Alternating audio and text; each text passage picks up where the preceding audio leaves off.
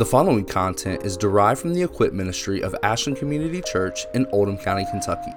We will be spending the next six weeks together diving into the book, A Praying Church by Paul Miller. This time will be spent learning how we as a church can improve in one of the most critical aspects of the Christian life prayer. For more information about our church, please visit our website at ashlandcc.net. Thanks for listening. Heavenly Father, we thank you for uh, just this study, uh, the challenge from it, Lord. Um, I know it has been um, really beneficial for my own heart and challenging me, Lord. And um, Lord, not just to pray, Lord, but to see the importance of prayer, Lord, uh, both in its power, Lord, and its um, necessity, Lord, in, in walking in close fellowship with you, Lord. And we thank you for the, the opportunity to, to do this as a church, um, to discuss this important topic, this important discipline, Lord, um, and to do so in the context of, of the community of the church, Lord, to uh, analyze the role that prayer plays uh, in a, not just in a Christian's life, but in the life of the body of Christ, the, the life of the church as a whole, Lord. Um, Lord, we pray that you'd bless our conversation tonight, Lord, as we um, just uh, discuss uh, this part four in this book, Lord. We pray that you would uh, bear fruit in our hearts through this, Lord, and, and uh, grow us in this discipline as well, Lord, that we might be uh, a, a, faithful and steadfast church in the discipline of prayer. We pray these things in Christ's name. Amen. All right, so um, if you say on the, on the front end here, I don't know how I'm going to get six chapters in uh, in 60 minutes, but we are we are gonna we're gonna try. Um, the first chapter we're discussing, uh, well, this this whole part uh, is titled "The Art of Praying Together," uh, where uh, Paul Miller is discussing really just kind of the the hands-on how we how we start to put uh, the practice of prayer into effect in building a community of prayer uh, and this first chapter, chapter 17, is about beginning low and slow. So he says the art of, of praying together begins low and slow. And what he means by that is that a praying community is almost always cultivated with small and hidden yet faithful beginnings. Um, and he opens his first chapter, he opens this uh, chapter 17 up uh, by talking about the story of Anna the prophetess. Um, and I don't know about any of you guys, but I was actually really challenged by this because when I read it at first, and he first mentioned, let's learn from Anna, and he starts talking about a prophetess named Anna, I was actually trying to think through the Bible and going, okay, where, where's the story of the prophetess Anna? Who, who was she again?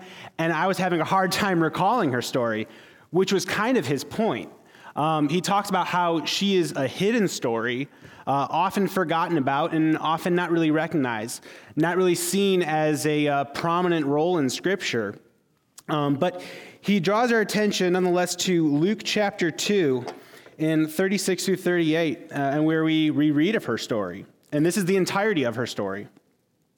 And there was a prophetess Anna, the daughter of Phanuel of the tribe of Asher.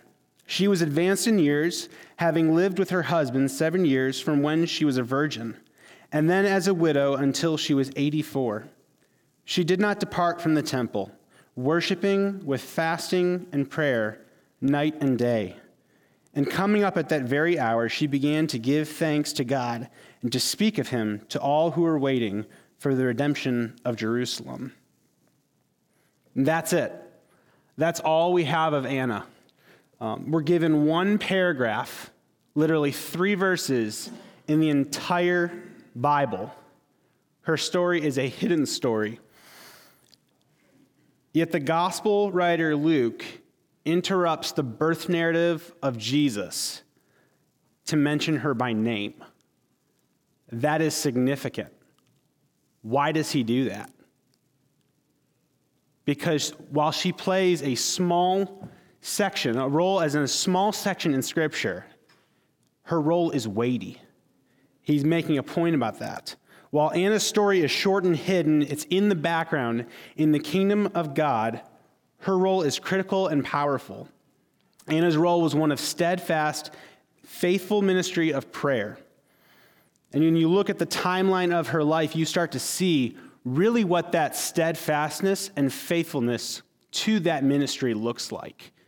You know, he mentions that um, she was advanced in years, having lived with her husband seven years from when she was a virgin. Back in those times, in biblical times, in the New Testament, it was common for um, couples to be married early in their teens. So if we're thinking through Hannah's, uh, I'm sorry, through Anna's um, timeline of her life, she was probably married, or like I said, early in her teens, given seven years of marriage, and her husband dies, and she's widowed in her early 20s. And then what are we told after that? From then on, she did not depart from the temple until she was she, she was a widow until she was 84 and she did not depart from the temple worshiping with fasting and prayer night and day and so when you try to do the math you're thinking about this you're going this is a life devoted to prayer for approximately 60 years she did not depart from the temple uh, miller words it this way and he says that um, she turned to the house of prayer and found a home there. And it's not about a location that he's talking about. What he's, what he's saying is she found her, her home in the work, the faithful work of prayer. That's where she found her home, was in, was in the work of prayer. Talk about faithfulness, talk about steadfastness and commitment to it. You know, as I was reading through uh, this story and, and what, what he was, um, what Paul Miller was talking about, one of the things that was popping in my mind and realizing was there's a parallel, parallel nature between Anna's story and John the Baptist's. You know, he says at one point that Anna prays in the Messiah. She's, she's spending 80 years before Christ's birth praying for the redemption of Israel to come. What was the role of John the Baptist? Can you guys think of his role? He was the voice in the wilderness crying out loud, Prepare the way of the Lord. He was the one proclaiming before people, getting them ready for Christ's entry. And what is Anna doing? She spends 60 years of her life praying in the temple, praying for the preparation of Christ's coming. We all know of John the Baptist very clearly, but do we know the story of Anna? Do we know the weight, the, the, the importance of her role? We know it of John the Baptist. One of the biggest takeaways I think uh, that we find in this chapter is what I've just mentioned the importance of steadfast and faithfulness in the hidden yet powerful work of prayer. And that, that steadfastness and faithfulness despite circumstances or seasons of our life page uh, 170, he says, All great movements of the kingdom of God begin low and slow with hidden, with hidden prayers who keep showing up to pray, who pray when they don't feel like it, who pray when there is no change, who pray when they are discouraged. They are continual in prayer, and they slowly attract other prayers to join them. And then he also quotes um, an author, uh, Ole Hallesby, in uh, a book that he wrote called Prayer, who uh, compares the work of revival to mining. It might take a week to bore a long hole in a mining shaft. After the hole is drilled, it is packed with dynamite. A charge is set, and in an instant, tons of rock break loose. Everyone's attention is focused on the excitement of the explosion, but the real work is the tedious boring or the tedious work of continued prayer when we don't feel like it, when there is no change, when you're discouraged, yet continuing in prayer for days, for weeks, for months, for years, for 60 years. There's a difficulty in that, and there's a tension in that. Like, how do we do that? And I want us to go ahead and just, just as a big group here question, and throughout tonight, we'll have some time for just general big questions and maybe break up into some smaller groups here. But uh, a bigger question I just want to ask here, what, what get your guys' thoughts on this? How do you endure the tedious um, boring of prayer? When he talks about boring into that, that mine for a week and, and that long, tedious work. How do you maintain endurance and perseverance?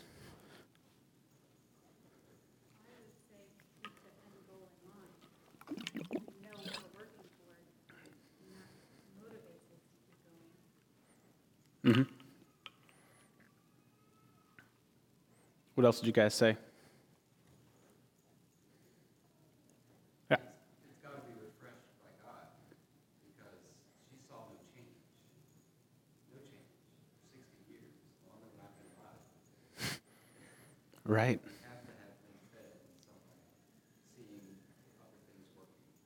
Absolutely. Yeah. I think one thing to notice from her in that, the refreshing, I mean, obviously there's the aspect of God's word, but a whole other thing that you can focus on is where was she praying? She was praying in the temple. And I don't say that from a, a mystical standpoint of, oh, we go to this, this holy place, but no, who's she around, right? She's around others who are praying. She's not praying in isolation, but she's being lifted up by the prayers of others as well and encouraged to keep praying, right?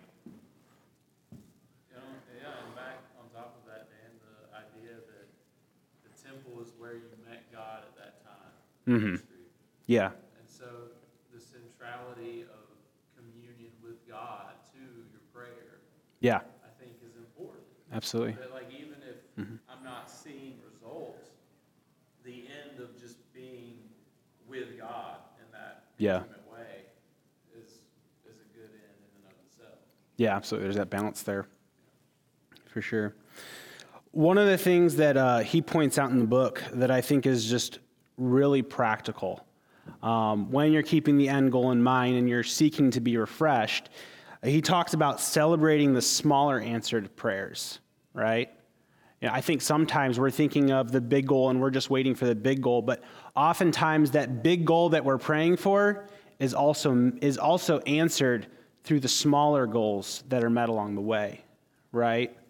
That one, like if we're, if we're praying for someone to come to Christ, we're celebrating in that first, that second, that third conversation where we get to get a little bit deeper into the gospel. We celebrate those as answers to prayer. Uh, and that's one thing he mentions.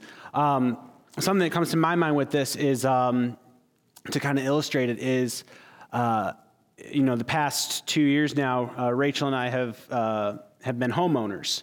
And part of that is I was really excited to plant a garden in our backyard. And last year I kind of just got my feet wet or my hands dirty a little bit, um, and we started a little garden. And we just had some like tomatoes and peppers, um, and it was a little sm- small, small like you know four foot by ten foot garden.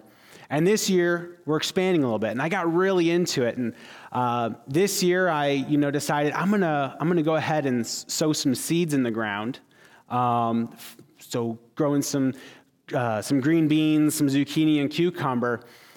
And you know, you sow a seed and it takes about a week or so for them to germinate and start sprouting up. So after that seven days were over, I started going out there like a little kid on Christmas Day, and I'm like getting down on the ground and I'm looking, where's the soil starting to break? And like just seeing, like, I'm like even moving the dirt around just a little bit so I can see, is it starting, is it starting to germinate? Is it starting to grow? And I would see stuff start to pop up. And then Rachel had to put up with it because I would then run back inside and say, Rachel, Rachel, let's go out to the garden as a family and let's go look at this, get all sentiment and everything. And, and I'm getting all excited because I'm looking at this little seed that's sprouting up. Well, nobody plants a garden for the purpose of having a little seedling, right? You plant a garden so that you can eat full grown tomatoes, that you can reap a harvest, right? But you celebrate those little steps of progress along the way, those little answers of prayers that God is giving on the way. And that keeps you encouraged to keep watering, to keep praying, to keep going to God and looking for more answers and uh, bigger answers. So, chapter 18, um, moving on to there, he talks about forming a divine community. And one of the things he, his big thing that he, he kind of bats off with in the, in the chapter is this idea of a structured time of prayer. Uh, and when he's, when he's talking about this, he's, he's defining a structured time of prayer as uh, a time you're setting aside, gathering with others for the sole purpose of praying together. Something that I think we often don't see a whole lot of today. Um, thankfully, it's been really refreshing to see more of that actually happening here too in our church. Um, but uh, on page 177, uh, he talks about how at prayer seminars, people will push back at the necessity of such structured uh, prayer times, uh, saying that, uh, that they just pray on the fly. You know, I think we often hear it more so in the terminology of, oh, I just, you know, I pray without ceasing, taking uh, the scripture out of context there, um, saying that that's, that's enough, right? That's enough for me. Um, and I love what he says to counter that. he says, if I'm discussing this with a married man, I'll ask, So, do you have time during the day when you sit down and listen with your wife over dinner? Or do you just connect on the fly? You can't develop intimacy with, with multi, while multitasking. You must have regular times of undivided attentiveness. And to drive that point a little further, I thought it would be helpful to consider also the other side of that illustration. What happens when you do rely or you try to rely on connecting on the fly? Believe it or not, Rachel and I will have times where there's tension between us, or when we get frustrated with one another. We've had those seasons, I think, I think every marriage has, right?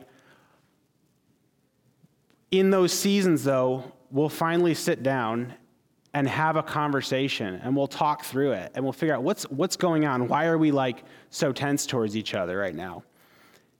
And, one, and while we might discuss several things, one of the things that I find continually comes up whenever, or a, a common denominator is, is I come to a realization, I say, you know, I have not taken the time to take you out on a date. We have not taken the time to just be together much. And I think that's insightful because, I mean, it's, it, it, points to that reality that uh, without investing in that intentional time, we can risk living in close enough proximity to rub shoulders without the stabilization of relational depth, right? And that's important to consider not only in our relationships with one another, but both, with, God, with, with one another and with God. And I think that's one thing that's so beautiful and amazing about a community of prayer is we see something really amazing happening in that. In, in page uh, 181, he uh, reflects on uh, his ministry um, organization's staff prayer, prayer meetings. Uh, one, of the, one of the members of his staff reflects upon it. Um, page 181, he, uh, he says, as one staff member has said about our prayer times. It is a family where we are loved unconditionally. Praying together is the strongest of glue. God is our fortress, but our prayer time provides strong walls of love, care, and integrity. Notice the close connection between love and prayer. By opening up to each other, we're not just loving the people we are praying for, we're also loving the people we are praying with. Praying together opens the door to love where one person's burden becomes everyone's burden.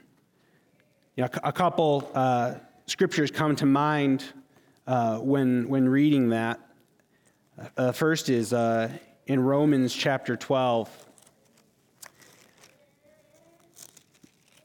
When we read uh, in uh, starting at 15 through just the beginning of, of verse 16, Paul says, Rejoice with those who rejoice, weep with those who weep, live at harmony with one another. Another way to say, live in a unity with one another. And then along with that, 1 Peter 5, 6 through 7. Humble yourselves, therefore, under the mighty hand of God, so at the proper time he may exalt you, casting all your anxieties on him because he cares for you. What happens when we pray together as a community, as a church, as the body of Christ? we're doing what Paul says in Romans. We're bearing one another's burdens, and then we're taking those burdens and we cast them on God. And then He enters in and He bears those burdens with us. And there's a threefold unity going on where we're united with one another, bearing those burdens, and then God enters in that with us. And he, he expresses that communion with us as well. And we build up in love, deepening that relational depth, right? One of the biggest excuses um, to structured time of prayer is time itself, and he points that out. Um, it's another thing to just add to our plate, right? Another, another thing to add to our busy schedules. But if we truly believe that prayer is crucial, we ought to start with it. And I like what he, he mentions this idea of, uh, of prayer tithing uh, in page uh, 176 uh, and 77. I'm sorry, uh, yeah.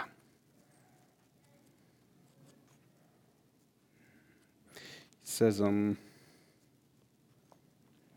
he talks about uh, taking our time. He talks about his, his uh, ministry organization and how they spend uh, every week, it's required for the staff to take four to five hours out of their work week, and it's completely devoted to prayer, whether it be individually or on a, uh, on a team uh, you know, Zoom call where they're praying together. He talks about how they, they find themselves actually spending 10% of their work week in prayer. And obviously, this is your, a, a ministry organization um, where they can have that focused. Um, I would have a hard time um, trying to incorporate that at the bank. But, um, but he talks about how, you know, he relates it to tithing. You know, like, like many people will tithe 10% of their income. You know, he talks about how they find themselves tithing 10% of their, their work time to prayer. And he said something really insightful. He says, you know, tithing doesn't just take 10% of your money, it changes how you spend the other 90%. You must be more thoughtful about your money because you start off with less. A prayer tithe does the same. You have to pray because when you take four to five hours out of every work week, you have less time to get your work done. And like tithing, you need to give it up front. If you wait to the end, nothing will be left. You have to defend the time. A, a quote came to my mind from uh, Martin Luther. He said, I have so much to do today that I shall spend the first three hours in prayer. And, and again, hearing that can sound very intimidating when you work a nine to five job and you go, I have two kids at home. You know, how am I going to fit three hours of prayer? But I think the, the, the point stands there um, to be said. We all have busy lives, but we can't see our busy lives as a reason to neglect prayer in our lives. Rather, it should drive us into it, right? We should see it as our dependency. And I think when we do that, when we do see it as a reason to neglect prayer, it's ultimately a sign that a sign of pride and foolishness in our heart, right? If we're so overwhelmed with how busy we are, that we are then relying upon our own power, our own strength, our own ability to structure our time and to work efficiently, and, and all those things are great, but we're not consulting the one who's the author of time, the one who gives us the very breath to be efficient, right? We're living so narrow mindedly just looking at what we can do, how we can get things done. And it's not just about time management. I think you know it's, it's easy from what, what he said here to just focus it on focusing it on you know fitting it in and, and being a distributor of time, but this applies in so many areas of our life also with, with specific burdens and responsibilities we may have. Um, I think some really relatable ones, one for me recently, has been parenting, um, relational conflict, witnessing. We can spend so much of our mental and emotional energy focusing on strategizing in those burdens and in those responsibilities, and, and truly, truly joys as well. but rather than taking those burdens first in prayer and seeking out God's help on it. Uh, I think a really great example of this that we've seen recently is in our, our church's mission team. Um, the past year, you know, we, we, we took on now two refugee families, and it has been so amazing to see how God has been stirring this heart of, of local and international and global outreach uh, to share the gospel with others. And in the midst of all this, this growing emphasis and growing passion, um, on, the, on the missions team chat on, on the, the, the uh, church center, uh, Anna Borengasser speaks up and she says, You know, I've really felt a burden as we're doing all this outreach that we're not doing enough praying. Um, we've been spending so much time. So she said, So I'm going to go ahead and start organizing monthly. I'm going to go ahead and start posting a day, and we'll gather together and we're going to pray together uh, for what we're doing. That's a great example of how we should be, you know, if you, if you want to use the same terminology, tithing our efforts, you know? Within those, those efforts and then those, those ambitions, starting on our knees, going, God, this isn't going to bear any fruit without your spirit, without your power. Um, so, with that in mind, um, we'll go ahead and break into just, uh, well, actually, no, we'll just say it as a, as a, as a whole group uh, for time's sake here. Um, what's one small step that you can take or have taken to start praying about something instead of only strategizing about it?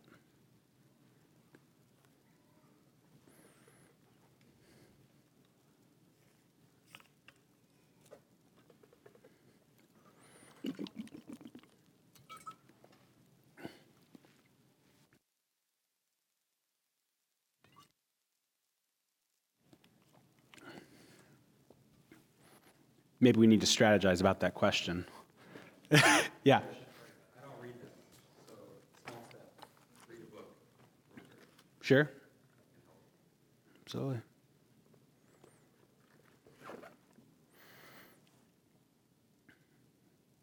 I think for me, um, talking about parenting, um, one thing that I have found is is, and even just you know being united with my wife is uh, praying together at night before we sleep for our family. Um, have been times that we are faithful in that and remember to do that. Um, so refreshed by just a unity in that and also just like focused endeavors too. Like it helps my focus, right? When he talks about the whole like you spend that 10%, you have to use that 90% more efficiently. Like that 10% used in that way to pray focuses your mind even more um, and helps you think toward that end. Um, the next chapter, uh, in, in chapter 19, he talks about uh, the, the chapter's title is uh, Restoring Prayer to Sunday Morning. Um, and he kind of asks the, the question, you know, uh, what role does prayer play on a Sunday morning worship service?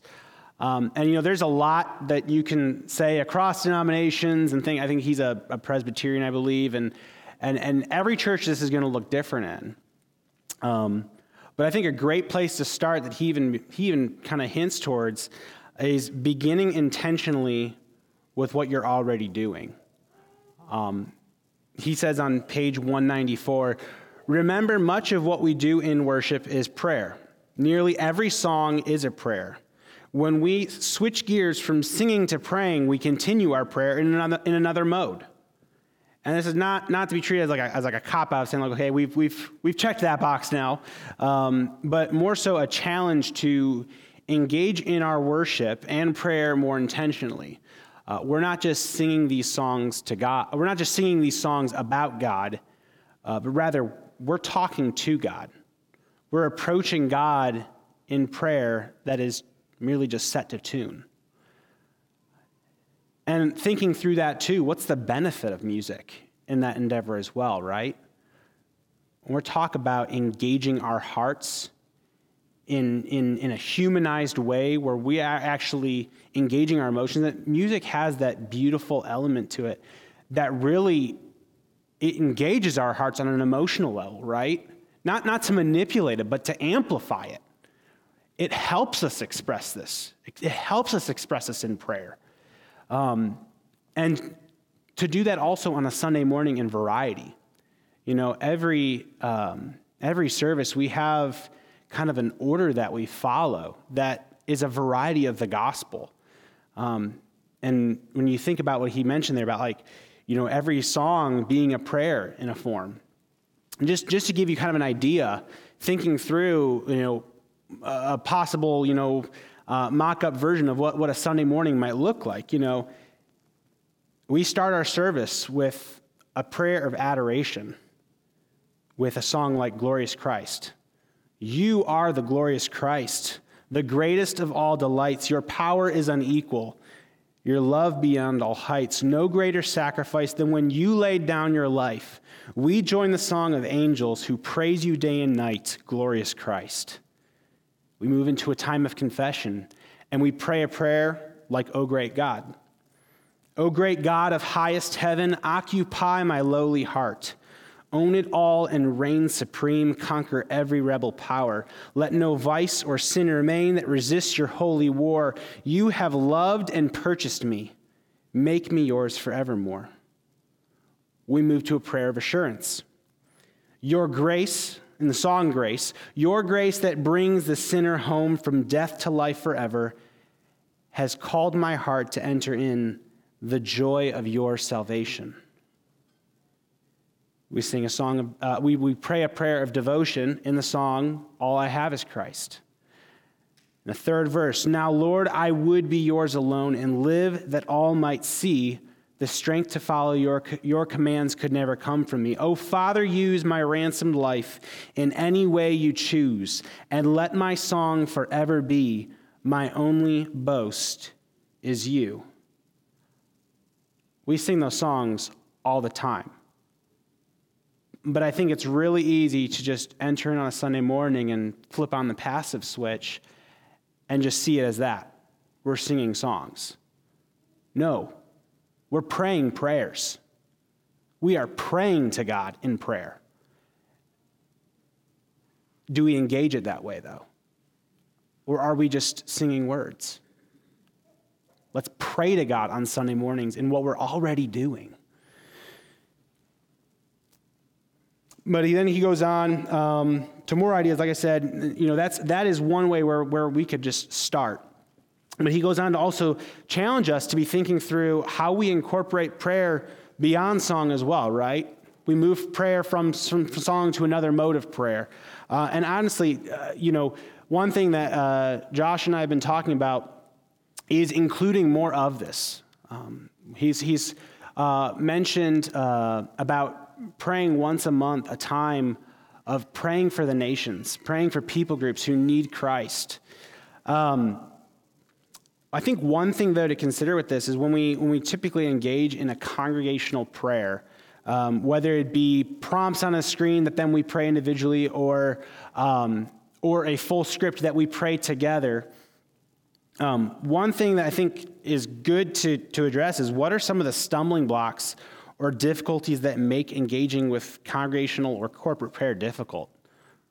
Like, it can feel difficult sometimes, right? It can feel a little awkward, right? What makes it happen? Like, what, why, why is that the case? What makes that the case?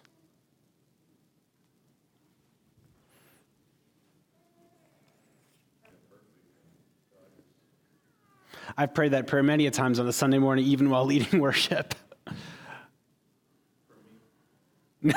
no. For my yes, Lord Breck looks very uh, distracted this morning. Would you? no, for my own self, absolutely. Breck's kind of funny though, you've said to me on multiple occasions, "Hey, I'm really sorry if I was zoning out."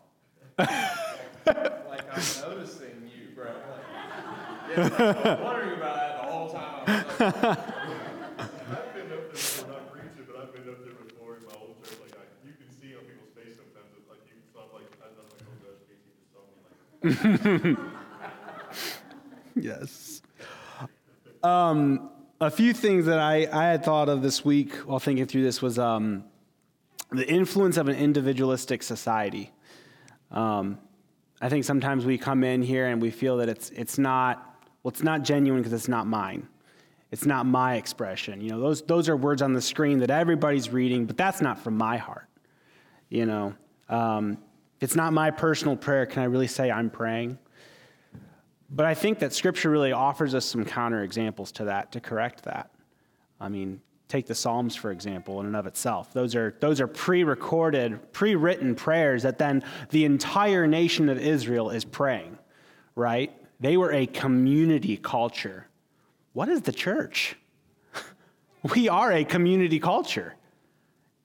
Why, why shouldn't we be saying the same prayers, right? We all hold to the same gospel. We all struggle with the same sin, right? We should be, we all have the same goals, the same desires shared in Christ. I think another example is one we just saw. When we just preached through, uh, or Pastor Casey just preached through, through Nineveh. I'm sorry, through uh, Jonah. But we saw Nineveh, right? What, was, what happened in Nineveh when Jonah finally got his act together, partially, and, and proclaimed his prophecy uh, of repentance to the people in Nineveh? What did they do? The king calls forth an order and tells everyone in the country to repent, to fast, to cover themselves in sackcloth and ashes and repent. And everyone prays. What was the result? God honored that. That was a community effort of prayer when everybody is called to say, hey, everyone pray this prayer. Repent. Repent together. Ask God for mercy. And God responds and says, I honor your hearts collectively. Yes, I will relent. I will have mercy. We see that in Scripture. Prayer is not just an individualistic act, it is a corporate act as well. I think, um, you know, asking the question, what can we do to train our hearts and minds to counter that mentality? Um, pray the prayers of others. You know, I've already mentioned the Psalms. Uh, we can pray the Psalms. Those are prayers written from God through God's people for God's people. Consider like praying the prayers of Paul in his epistles. I think someone had mentioned it before in the previous weeks, or even in the book. Paul's epistles are loaded with prayers, and they're great examples for us. Um, Ephesians 3, I, we won't go into right now, but Ephesians 3 14 through 21 is a great prayer to pray for yourself, but also a prayer for others. When he says that God would give us a, a, mind that could comprehend the depths and riches of God's mercy and grace towards us. That's a prayer to, to yes, pray for ourselves, but then also pray for your brothers and sisters that they would have that too. Pray recorded prayers like resources throughout history, the Valley of Vision. These are, these are excellent prayers uh, written by, by Puritans in the past. We benefit from how others pray. You know, it's, it really starts to open our eyes to seeing how we can approach God in different ways. We, I just started doing this, um, I don't know, within the past year or so on the worship team. Before, uh, before rehearsal, we'll pray together. And before the service, we meet together and we pray before we start the service uh, as a worship team. And I started realizing, I'm like, you know, like the worship team, i am trying to cultivate this idea that everyone who serves on the worship team is a worship leader. And so I said, well, let's, let's distribute this responsibility of praying before the service. And I would ask other people. Hearing Jeff Newberry pray is so refreshing hearing Rosemary Newberry pray, hearing Jess Crawford pray, hearing Laura Clayton pray is so refreshing in the way that they approach God in a way that I can not pray oftentimes and get in my own rut of praying. And I go, oh, yeah, God's my heavenly father. And they, they, they pray so much with this focus of God being their heavenly father. And I, I tend to just see him as Lord, you know? But I can approach God in so many different ways through the gospel. And I can benefit through hearing my brothers and sisters pray. Um, I think one other last uh, thing that, that can, can cause us to, um, um, struggle with corporate prayer is um, the influence of a consumerist, consumeristic society on corporate prayer and worship. When you come in to just be entertained, right? To just uh, to not participate but to receive. Um, you know, um, just make this really brief here. Um, but um, you know, we we have someone else had, uh, in the previous week I think had, had mentioned this, but um, the liturgy guide that we have every week in our in our bulletins.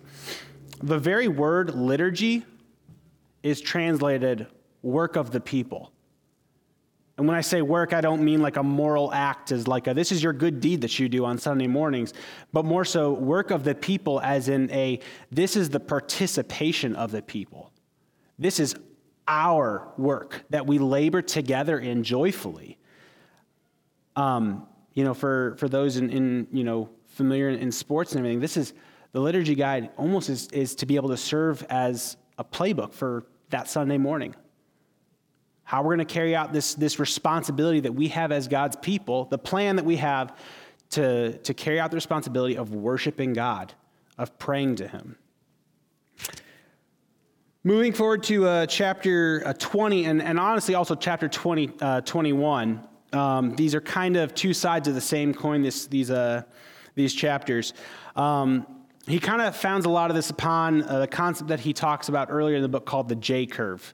Um, and whether you've been able to keep up with the reading or you know had to skip over different parts, uh, the J curve is this idea that we are following Jesus in his path as we pray, but also live. Uh, and this path being a path of death and resurrection. Um, so when we are, you know, it forms the, the shape of a, of a J. Um, he says, you know, we, as we go down in the J uh, curve, we, we are humbling ourselves, we're denying ourselves, we're dying to ourselves, we're giving up control and power as we're praying. And then in the resurrection of our prayer, we see redemption, empowerment from the Holy Spirit, and, and we see answered prayer, we see fruit, we see God's glory put on display. And um, he kind of, within these two chapters, uh, kind of um, talks about two problematic tendencies we can have. Uh, and the first one is getting stuck at the bottom of the J curve. Um, so, over focusing on the problem, not seeing any hope, but just kind of getting stuck in the muck um, of despair. And then the other is neglecting the reality of problems and just kind of coasting along in our prayer and never, never getting past the surface. Um, so, uh, really quick with that. Um, have you ever been in a context where either of those is, is a problematic tendency? That you, you get stuck in the bottom of the J, curves, J curve, um, get stuck in, in just the despair and the problems that you're bringing, or in a context where you don't even get to it. It's just surface level. And how do we get unstuck? What causes us to get stuck down there? Or what's the danger of avoiding, you know, addressing those problems? Kind of combining two questions there because I know we're short on time. yeah.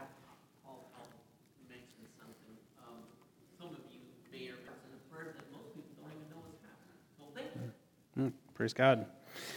No. Um, yeah, the uh, I think one of the um, things that that you know he he emphasized some as well was the, the uh, as far as being stuck on the bottom of the J curve is is the the importance of hope, which which you I think kind of even alluded to some there when you're talking about seeing others and and seeing the hope in one another. Um, he talks about Paul's view of his own life in uh, 190, in pages 199 through 200, and, and he talks about, you know, when he asks other people, saying, you know, describe Paul's life to me, and they say, oh, suffering, hardship, just it was hard. It was a hard life. And he says, that's not how Paul saw his life. And then he paraphrased sev- several spots of, of uh, the scriptures, I think primarily in, in, Ephesians and I think once in Colossians 2, maybe, or Galatians, I can't remember.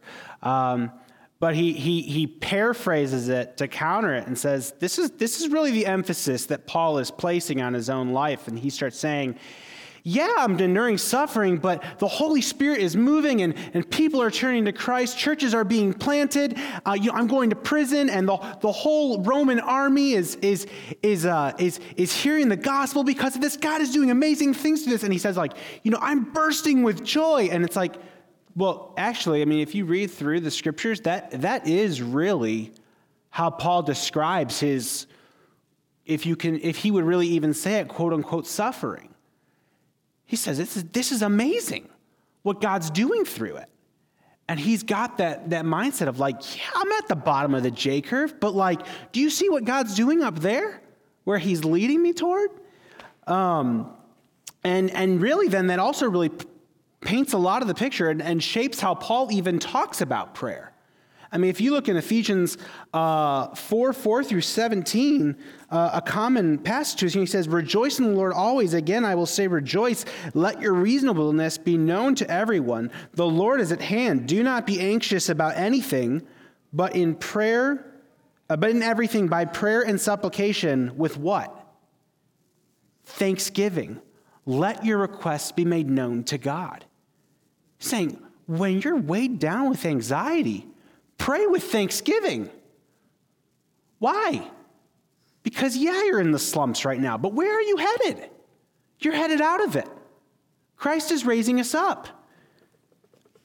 Colossians 4 2, you know, this is one that he, he mentions in the passage. Uh, I'm sorry, in the, uh, in the chapter. Um, he says, continue steadfast in prayer, always being watchful in it, with thanksgiving. There's a hope in our prayer. We, we, he says in, uh, in, in 1 Thessalonians uh, 4 13 through 18, and, and this passage is not about, um, about prayer, but it's about the problems we pray about in prayer.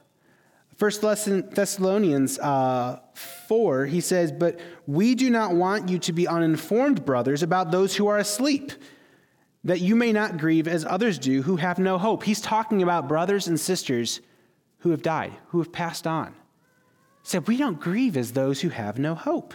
For since we believe that Jesus died and rose again, even so, through Jesus, God will bring, bring with him those who have fallen asleep. And, and you know, he goes on to just describe the glorious hope we have of Christ's return. That is shaping Paul's understanding of prayer. He's, under, he's shaping that when we pray about real things in our lives, we pray about the slumps, the hardship, the suffering. We can pray with hope. We can pray with thanksgiving because our, our future is fixed. Um, you know, we, li- we need to live and pray with two things at the forefronts of our mind. One, the reality of our current circumstances. And he talks about that. You know, and we need to, to see the hardship for hardship. We can't just avoid it. And I think COVID really kind of started point some of that out to us. Like, you kind of got to face reality. But then, two, the certain hope of our fixed reality. We need to pray in the tension of these two things. And the beauty of that is it gives you a path of prayer every single time. When, it, when you're at your mountain high, you know more is to come.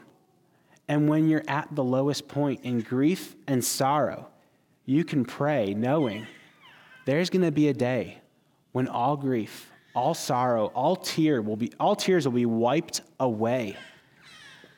We pray with hope in all circumstances. Um, see how we're doing here. All right, we got to wrap up. All right, last chapter, really quick. Uh, chapter 22. He talks about the prayer menu, um, and he addresses how prayer can um, kind of feel dehumanized or unnatural or stiff. Uh, in the uh, opening chapter, or in the opening paragraph, he says, uh, chapter 22. Yeah, he says, um, conversation with good friends runs the gamut of human experience.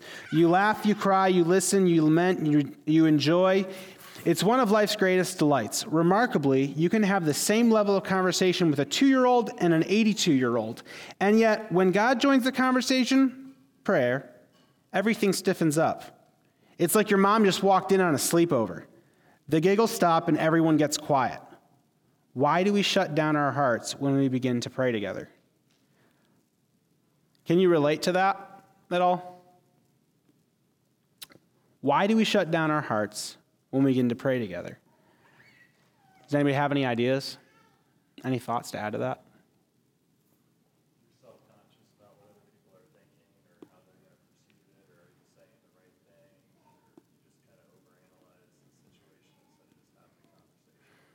Yeah, absolutely. I think one thing to that too is like, what are we told? What kind of faith are we told to have? Faith of a child, right?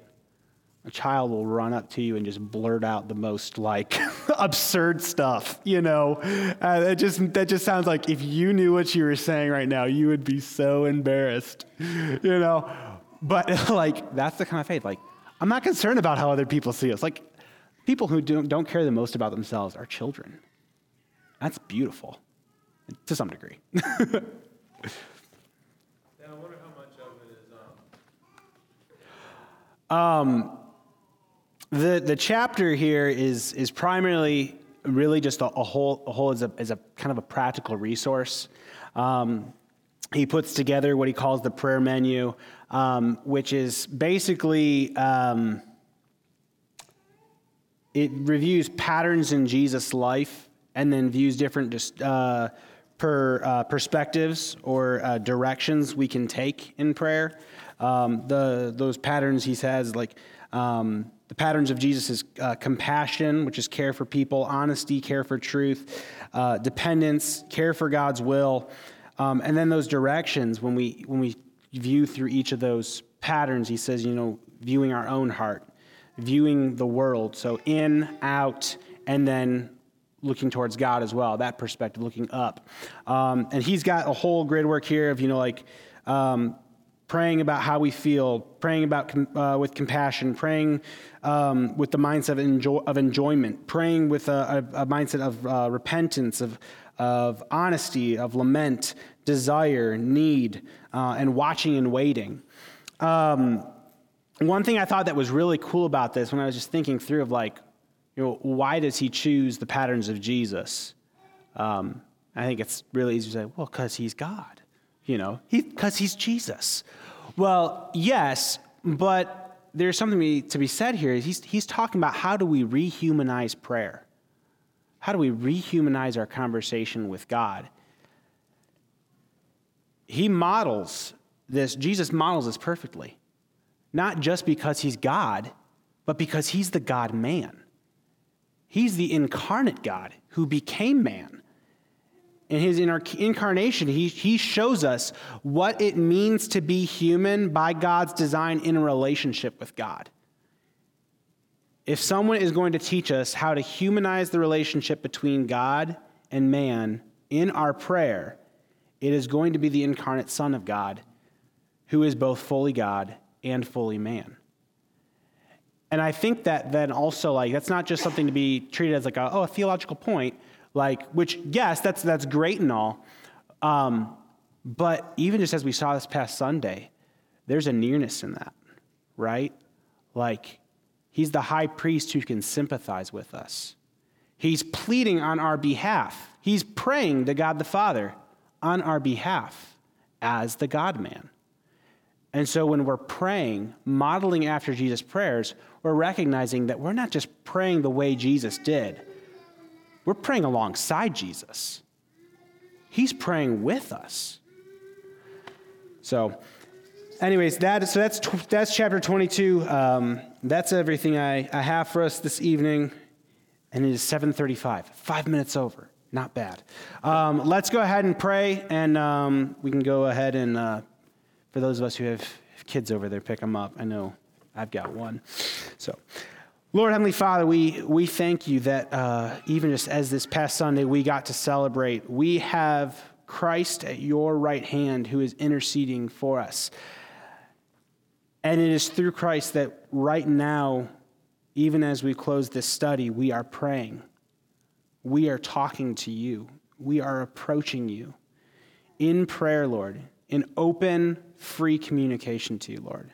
God, we thank you for the gift we have in prayer, Lord. We thank you, Lord, that uh, not only can we lift our voices to you, Lord, but that you hear them, Lord, and that they penetrate your heart, that you are the loving God and Lord of creation who hears the prayers of his people, is moved by them, and answers. Lord, I pray that you would help us to grow in the faithfulness and consistency and steadfastness of prayer, Lord. That we too, with, with Anna, would devote our lives to the power of prayer, to the power of your Spirit through prayer, Lord.